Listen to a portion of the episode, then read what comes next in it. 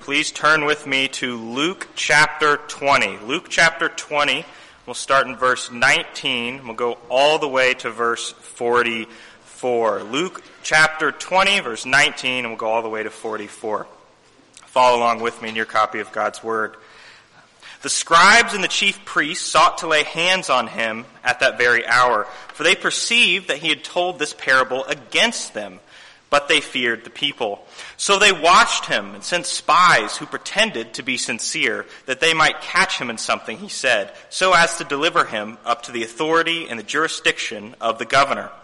So they asked him, Teacher, we know that you speak and teach rightly and show no partiality, but truly teach the way of God. Is it lawful for us to give tribute to Caesar or not? But he perceived their craftiness and said to them, Show me a denarius. Whose likeness and inscription does it have? They said, Caesar's.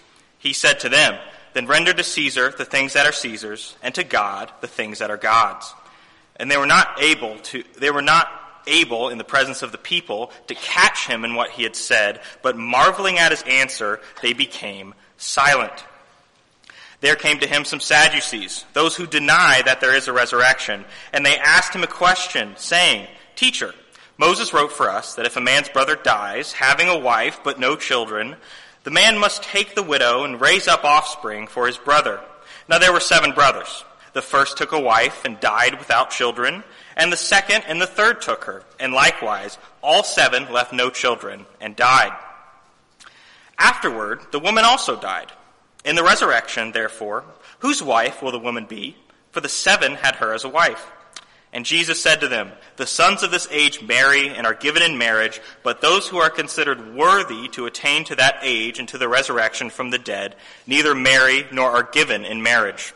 For they cannot die any more because they are equal to angels and are sons of God, being sons of the resurrection. But that the dead are raised, even Moses showed in the passage about the bush, where he calls the Lord the God of Abraham and the God of Isaac and the God of Jacob. Now he is not God of the dead, but of the living for all live to him. Then some of the scribes answered, Teacher, you have spoken well, for they no longer dared to ask him any question. But he said to them, How can they say that the Christ is David's son? For David himself says in the book of Psalms, The Lord said to my Lord, Sit at my right hand until I make your enemies your footstool.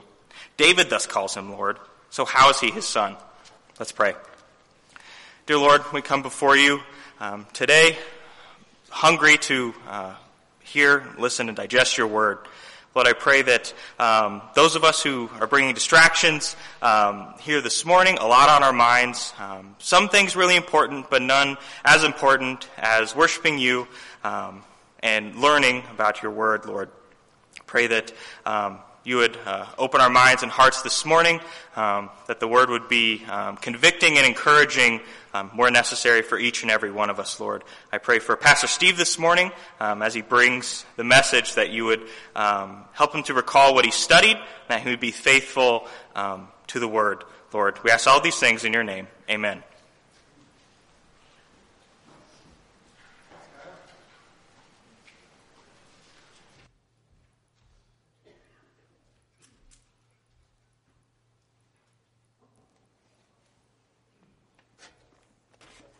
I had a friend when I was in um, high school. I should um, actually. That reminds me. Um, uh, I, when I introduced Dave in Sunday school, and when Colin was talking about him, he mentioned that he he's my friend, and that was hard for some of you to sort of wrap your mind around. And I think it. I think what what I unintentionally did was I lowered um, your opinion of Dave um, by mentioning that he was my friend. And so, just some things you just don't hold against people. Um, I have, yeah, so I, it's, it's hard to get over that. Um, anyhow, I had a friend in high school, and uh, he, um, he, his main goal in life, at least at school, was to be comfortable. Um, he wanted to every morning sleep as late as he possibly could, roll out of bed in whatever he was wearing, and go to school just whatever he was wearing, whatever he smelled like, whatever his hair looked like. He just wanted to kind of go comfortable. That was his, that was his main goal in life. Um, and so that's what he did. Um, except for the first week of the school year. The first week of the school year, um, he would wear really nice clothes. He would look pretty good. He'd wear nice clothes, clothes he bought at the mall, clothes that were in style, you know. Um, and I was thinking about this. I was like, I mean, this this illustration might not even land with with like high schoolers and college people because maybe it's in style to just go in your sweatpants and your hair all messed up. I don't even know. That might be maybe it's not even in style to say in style anymore. I don't even know. So I'm just like I'm super old and I don't know. But anyhow, I think you can follow along with the illustration no matter what. The kid wanted to be comfortable, but he also wanted people to know that if he needed to, he could look good, right? He could wear clothes that everybody else was wearing. He knew the brand names to buy. He knew the stores in the mall to get the clothes from. He would buy a, he would, he would, for the first week, sometimes two, he would wear good clothes. The rest of the year, after he'd proven he could, the rest of the year, he would just roll out of bed and come to school. Not care at all. Kind of like Jesus. Hold, just wait. just, just, just hear me out. Um, in these verses, we see that if Jesus wanted to, he could go around just crushing people in debate. If he wanted to.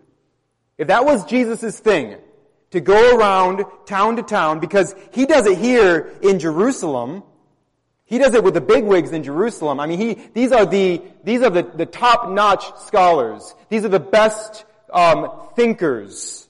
These are the ones who know the law, know the scripture, um, this is where it's at.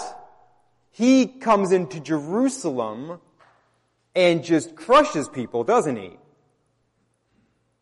And, and it kind of shows us if that was his thing, if he wanted to do that, he could just go around, go around doing it. Go around doing it. But as we look at these verses closely, what we see is that Jesus is doing way more than just owning people in arguments, just, just destroying people in arguments. If that's what he wanted to do, he could do that. But he's doing much more than that. Not only is he winning debates, but he is, he is teaching those who have ears to hear. He's teaching those who have ears to hear. Not only is he destroying the ones who have no ears to hear, are not interested in learning, not interested in what he has to say, not only is he destroying them, but he's also, he's also here for um, those who, by the work of the Spirit, by the grace of God, are learning and growing and want to know what he has to say. Jesus isn't flaunting his wisdom in these verses. He's imparting his wisdom. Jesus is not just showing us that he is wise, he's teaching us how to be wise. Jesus has come to give us wisdom. Jesus has come to make us wise. Jesus has come to give us wisdom. And we see that three different kinds of wisdom that Jesus has for us this morning. Jesus, um, Jesus is going to hand down in this passage, in these verses, he is going to hand down three kinds of wisdom. Those will be the three points to the sermon. If you're a point note taker, the three points of the sermon are these three kinds of wisdom that Jesus is handing down. We're going to go through these verses and we're going to think about these kinds of wisdom. First kind of wisdom. Number one, the first kind of wisdom Jesus gives us, wisdom to see our highest allegiance. Wisdom to see our highest allegiance. So there's the first clash here. Right? We have this first clash, and oh, starting in verse 19. All right, you've got the uh, you've got the scribes and the chief priests and they would love to lay their hands on Jesus and destroy him. We've seen over the last couple of Sundays, right, that Jesus has ridden into town, into Jerusalem, um, on the donkey. So we're, we're basically in between Palm Sunday and Easter Sunday right now. This is where we are in the book of Luke. Jesus has rolled into town, He's ridden in on a donkey, which is really his, his just public way of saying, yes, I am the Messiah. Yes, I am. Yes, I am. And then last week we saw how he, he went into the temple and like he owned the place. Right? He goes to the temple like he owns the place. And, and Jerusalem's religious leadership, the chief priests, the scribes, the Pharisees, the Sadducees, the temple elders, they hate him and they want to put an end to him now. So in these opening verses, that's what they're working on. They, they realize they don't have the public support to just accuse him of blasphemy and get him executed sort of right then. They, they, they know that there would be a significant number of people who would turn against them if they tried that. So they're trying to, in these verses, they're, they're trying to get him to say something publicly that would be foolish or, or sacrilegious or blasphemous or, or, um, or maybe uh, uh incriminating, illegal, they're trying to trap him. Doesn't go well. We see they, they've sent spies who pretend to be sincere. In verse 20, trying to, trying to catch him in something he said, deliver him up to the authorities. So they ask him, they're, they're all, you know, flattery type, they got all oh, this, they're, they're very flattering. The teacher, we know that you speak and teach rightly and show no partiality, but teach only the way of God. And then they've got this question that they think is just going to get him. They think, they've got a question that they think is going to get him. He's going to, one way or the other, he's going to say something incriminating. Either, either he's going to say something that Rome hates, or he's going to say that the people who hate Rome hates. He's going to get, what, somebody's going to get him. They say to Jesus, is it lawful for us to give tribute to Caesar or not? Should we pay taxes to Caesar? Verse 23, but he perceived their craftiness and said to them, Show me a denarius. Whose likeness and inscription does it have? They said, Caesar's. He said to them, Then render to Caesar the things that are Caesar's. Jesus does something brilliant here. Because the Jewish leaders would love to distance themselves from Roman money. They would love to pretend as if they're morally above that. Right? That they're too good for that. Because Roman money was troubling. I mean, on, on this Roman denarius, there was a, there was a picture of the current Caesar, um, Tiberius, and it said, Tiberius, son of the divine. They called Caesar Augustus divine.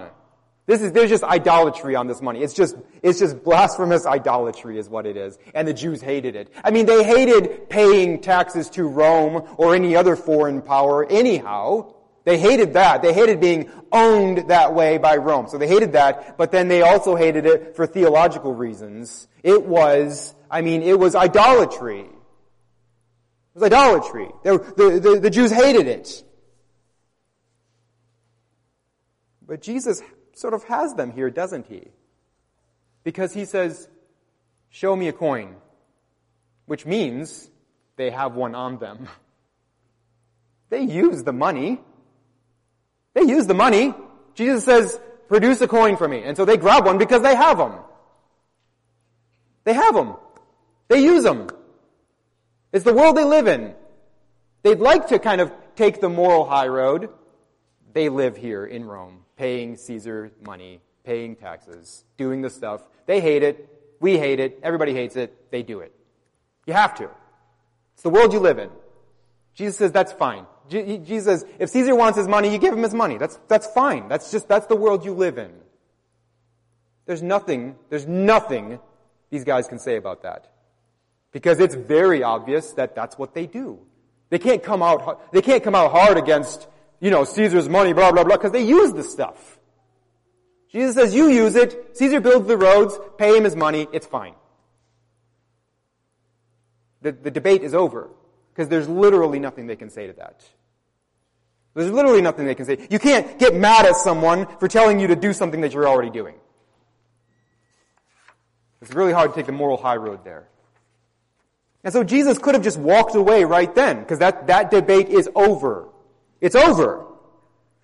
But he's not, again, he's not just about winning debates, showing how smart he is. That's not what he's about here. Because now he has something very kind for all of those who have ears to hear. He says, give to Caesar the things that are Caesar's, and then he says, and to God the things that are God's. It's fine to pay taxes to the human government. As long as the human government, and Paul is going to kind of take, take what Jesus taught here and he's going to kind of build a thing out of it. You, as, as long as, and Peter will too, and, and Luke we see in the book of Acts, we, we see sort of like this, just this way of thinking about the government. We obey the government unless they ask us to disobey the word of God. And that's just, that's how we roll. Do we always like it? No. But it gives us something to, to, to whine about when we're getting our hair cut or something. It's fine. You just, um, give Caesar, he, he builds the roads, give him the money. Is he, is he an idiot? Yes, probably. But pay taxes. It's fine. Pay taxes. But then Jesus says, but give to God the things that are God's. In other words, what does God deserve from us? Has God created us? Does God give us our life and breath and strength? Has God numbered our days and given us our food and our clothes? Is, is God all wise, all sovereign, all good? Is God God? Then give to God what he deserves. Fine, pay taxes if you have to. That's not, we're not here to talk about that. Not here to talk about that. Give to God the things that are God's. Which is, if we will stop, if we will stop and consider it, it's quite a statement, isn't it? What does God deserve from us?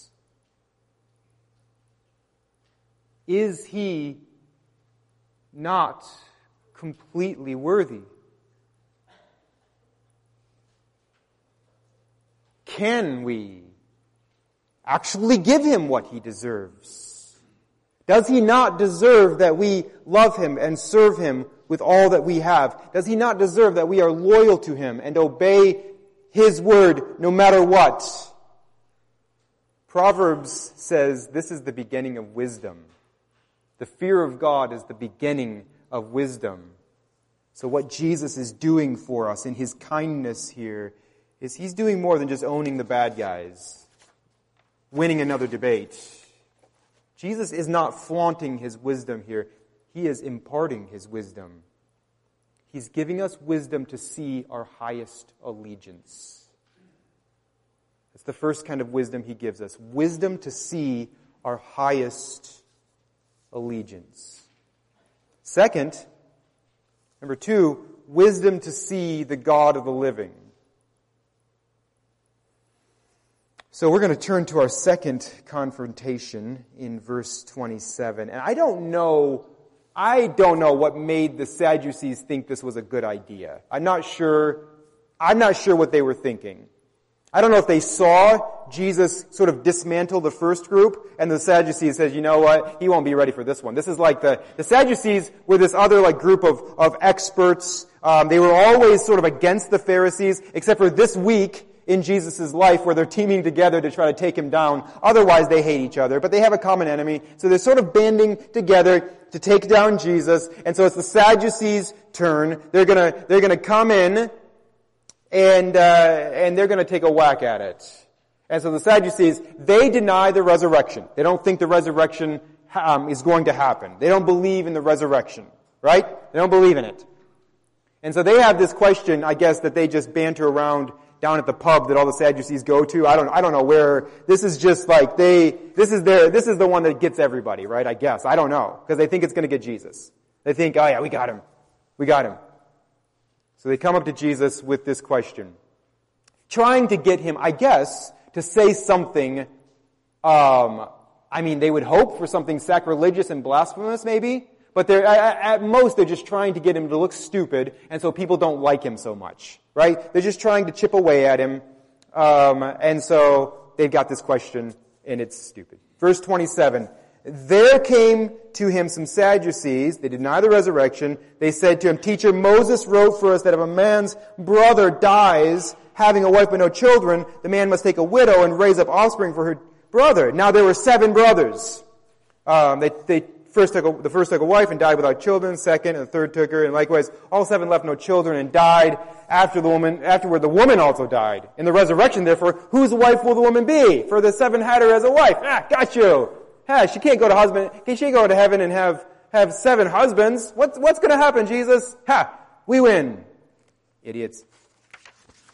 And at first I read this story, I was like, that poor woman. My word. My wife and I have been married for 19 years and it is, I'm still not house trained. It has taken her like a long time to, to kind of get me to a place where she can at least work around me, you know, and, and put up with all of my interesting tendencies. Uh, can you imagine if I died? Don't, just don't, don't, you don't need to sit there and daydream about it. I'm just saying, Imagine if I died. She'd have to start all over. Training someone else.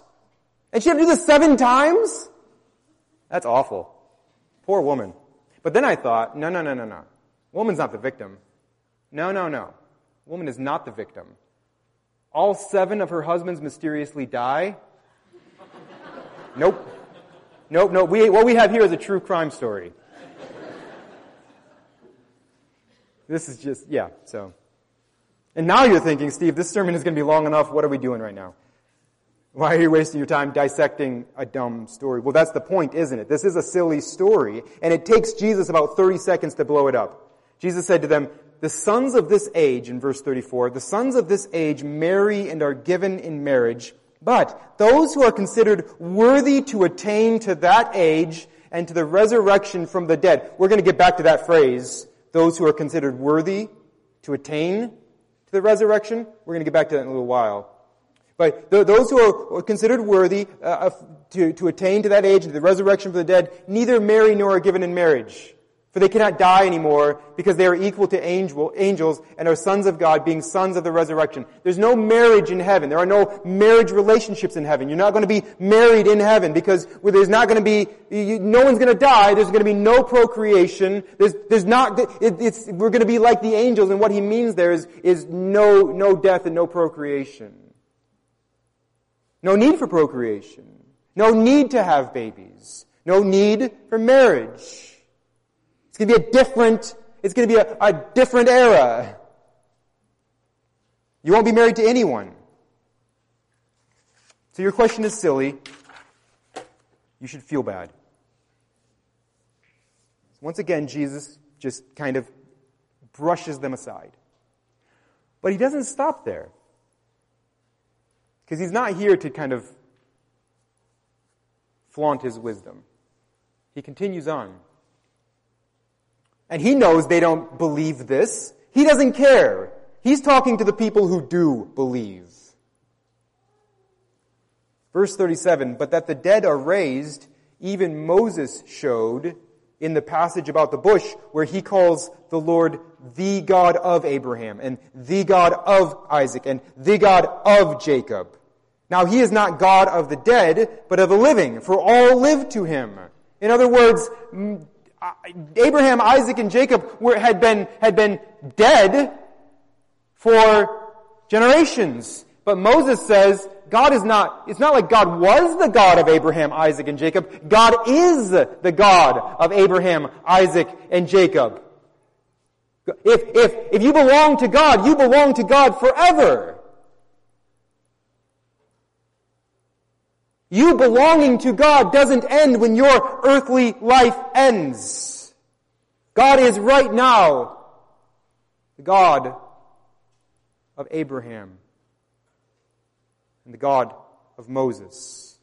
He is not the God of the dead, but of the living, for all live to him. All those who are counted worthy of the resurrection all those who are worthy of that age to come. They are alive to God. He is not the God of the dead. He is the God of the living. This is how we know that the resurrection is true and is going to happen. Because God is faithful. He is eternally faithful. If He claims someone as His own, they are His forever. If you belong to God, you and Abraham are contemporaries. Abraham is going to be alive together with God forever. And if you belong to God, so will you. He knows your name. You are His forever. And one day He will raise you from the dead. He will welcome you into the joy of the Lord forever. And let's pause and think about that for a moment. He's going to welcome you into the joy of the Lord. If, and if the joy of the Lord means that it is joy that God Himself with all of His goodness, all of His power, all of His wisdom, all of His love is creating for you. If that's what the joy of the Lord means, it's going to be good. It is the joy of the God of the living. He has, he has made an eternal promise to you. He has committed himself to you forever. He knows your name. You belong to him. You will be raised from the dead.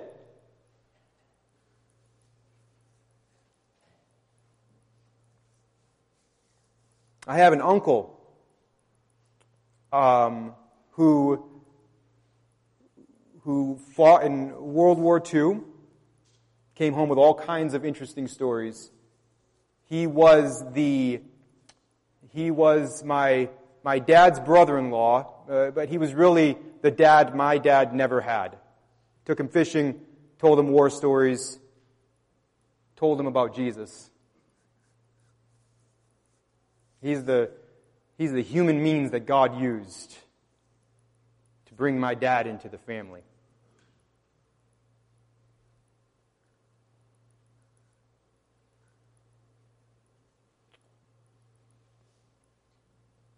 My dad is not done hanging out with his brother in law. I have not seen the uncle who I owe so much to I have not seen him for the last time. Because our God is the God of the living. He's the God of the living. When God commits himself to someone, he commits him to him. He commits himself to them forever. You will be raised from the dead.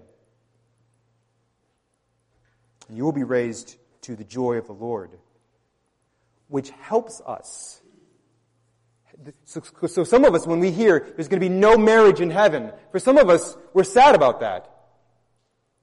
Dan and Mary Wallen have been married for 150 years. They just celebrated their anniversary, and last week in church, I kid you not, they were holding hands. I was like, hey, you, you two back there, you cut that out. You, you teenagers. What is this? Get out of here with that.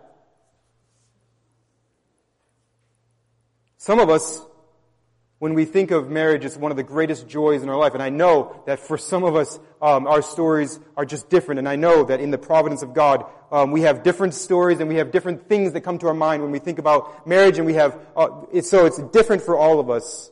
But if you're one of those people who are thinking, I, I don't want heaven without my spouse, my, my wife is thinking that right now. She's just like, I don't even know. Hmm. Maybe she's thinking that. What this, what this passage really quickly teaches us is that the joy of the, of the God of the living is going to be so good. The, the, the love and the closeness that we'll have with each other will be so much better in the life to come. The joy of the Lord that, that we have with Him is going to be so good in the life to come that we won't miss out uh, on, on our favorite things about this life. We won't miss even our greatest joys in this life. This is the wisdom that Jesus gives us. This is the wisdom that helps, to, helps us to see things clearly. Yes, we have great joy by His grace in this life. But we are longing for a city not made by hands.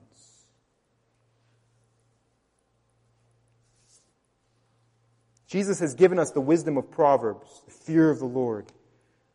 And, and, Jesus has given us the wisdom of Psalms. Psalms teaches us to number our days.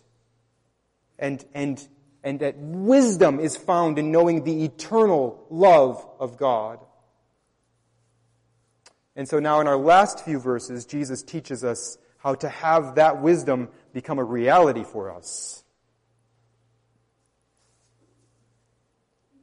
Because in our last little section, Jesus gives us wisdom to see David's son and Lord. Jesus has given us wisdom to see our highest allegiance. Jesus has given us wisdom to see the God of the living. And now here, number three, wisdom to see David's son and Lord. Verse 41. So they're done asking him questions.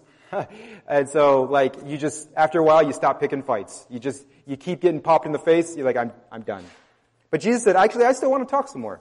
Guys, come back. He said to them, how can they say that the Christ is David's son?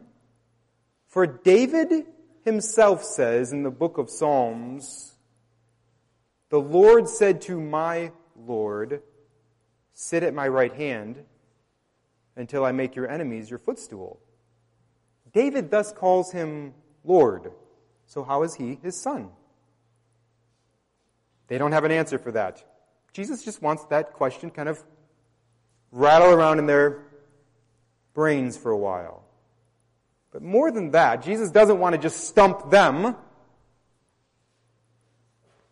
Again, Jesus wants to impart wisdom to those who have ears to hear, to those who the Spirit is working on, to those whose eyes are, are coming alive to see the glory of Christ in Scripture. Because it's a very good question. How is it that David's son, his, his physical descendant, uh, um, uh, generations are going to pass, and, and, and, a, and a son, a human, a man is going to come from David's family tree, from David's line? How is it that the, that the Christ is going to be that, uh, this, this human, this human, but then he's also what can only be described as divine. Because now it's Yahweh saying, Yahweh is saying to this Christ, sit at my right hand until I make your enemies your footstool. This is a, I mean, he's not just this earthly king, he is this, he is this eternal, heavenly king. He is this king over all kings. This is, this language, sit at my right hand until I make your enemies your footstool. That's, that's, a, that's language for the son of man. That's language for the ancient of days. This is language that is, it's it, divine. It's divine. So he, so he is human, but he also has divine authority, divine power. He's the, he's the son of God. How is this possible? See, what Jesus is doing for us here is he is reminding us.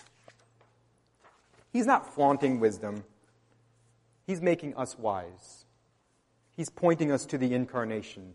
He's pointing us to the truth, and this is, this is truth that it will take, it will take those that were even the closest to Jesus, it's gonna take them some a while to unpack. It's going to take them a while to, to, to, to get sorted out. It's not like they heard this question like, oh, I get it. I see what's happening. No, it, it took a while. But the, but the disciples got there. John got there when he wrote his gospel. Peter got there when he wrote his letters, when he, when he preached in Jerusalem.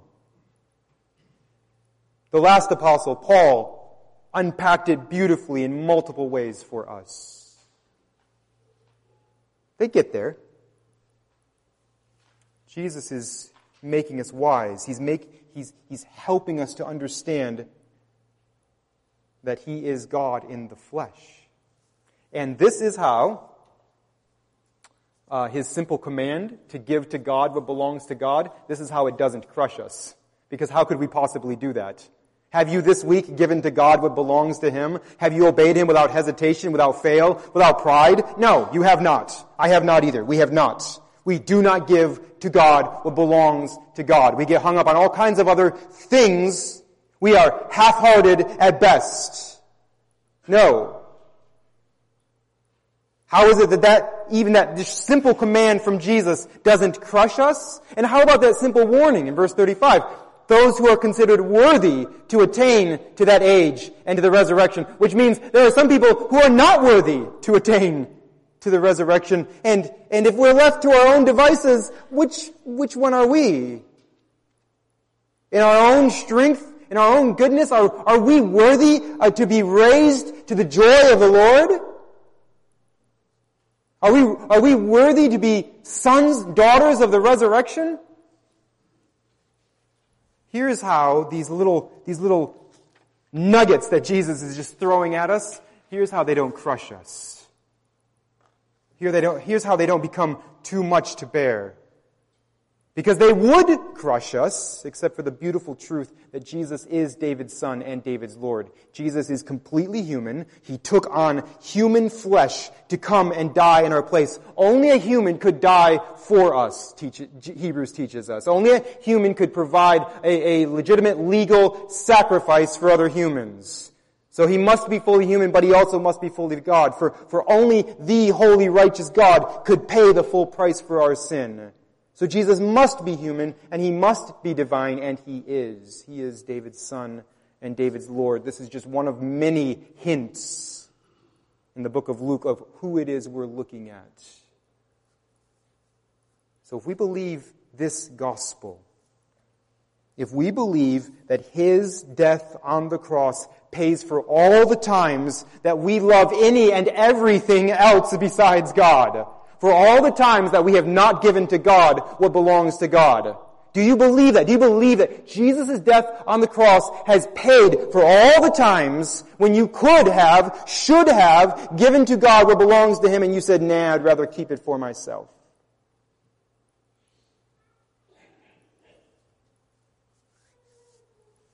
Jesus' death on the cross pays for all of our sin. So if we trust Him and we follow Him, then His command is no longer crushing. Now we can say every day that if we belong to Jesus, if our, if our, if He is our hope in life and death, if He, if He is our only hope to be forgiven of our sins, if, if, if He is the one that we belong to, then we can say every day, here's what I'm aiming for. Here's what I want to do. I want to give to God what belongs to God. I want God to be my highest allegiance. I want to obey, come what may. I, I, and, then, and then when I fail, I want to repent. I want to repent quickly. I want to fight hard against temptation. I want to rejoice in His mercy. It is new for me every day. I want to depend upon the strength that He gives. This command is no longer crushing because Jesus is David's son and David's Lord. And that warning in verse 35 is no longer crushing either because we know that grace upon grace upon grace, we are now worthy of the resurrection. Not because we figured it out and because we're so awesome, but because Jesus Christ has made us worthy. We're going to dwell forever with the God of the living. He knows our name and He's going to bring us into His joy forever. Let's pray together. God, we thank you for your love. We thank you for your word. We pray that it would do great work. That it would do work in our hearts by your Spirit. We pray, God, that you would Help us to see how much we need the incarnate Christ, the Word made flesh, the completely human, completely divine Son of Man, Son of God, Ancient of Days. Help us to understand how much we need the incarnate Christ. Then I pray, God, that you would Fill us with faith and hope and joy. That we would grab hold of the wisdom Jesus has handed down to us. That we would more and more, that we would more and more serve you, hold you as our highest allegiance, obey you come what may, believe that you are good come what may. Follow your word. Help us, God. Help us to rejoice.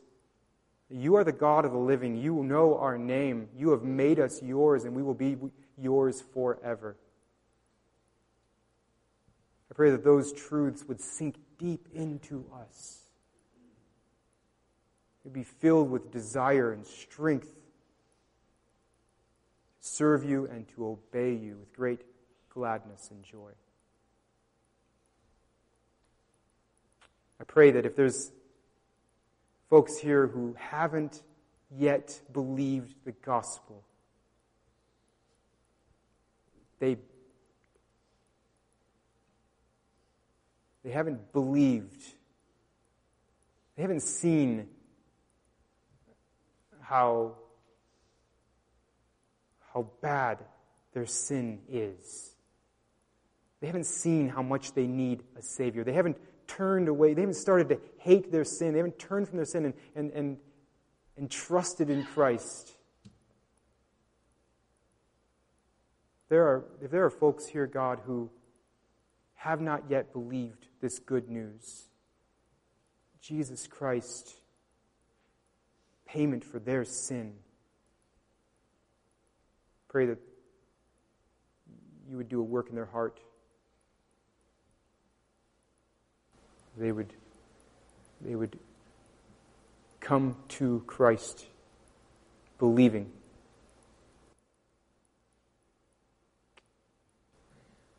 We, we thank you for your great love for us. In Christ's name, amen.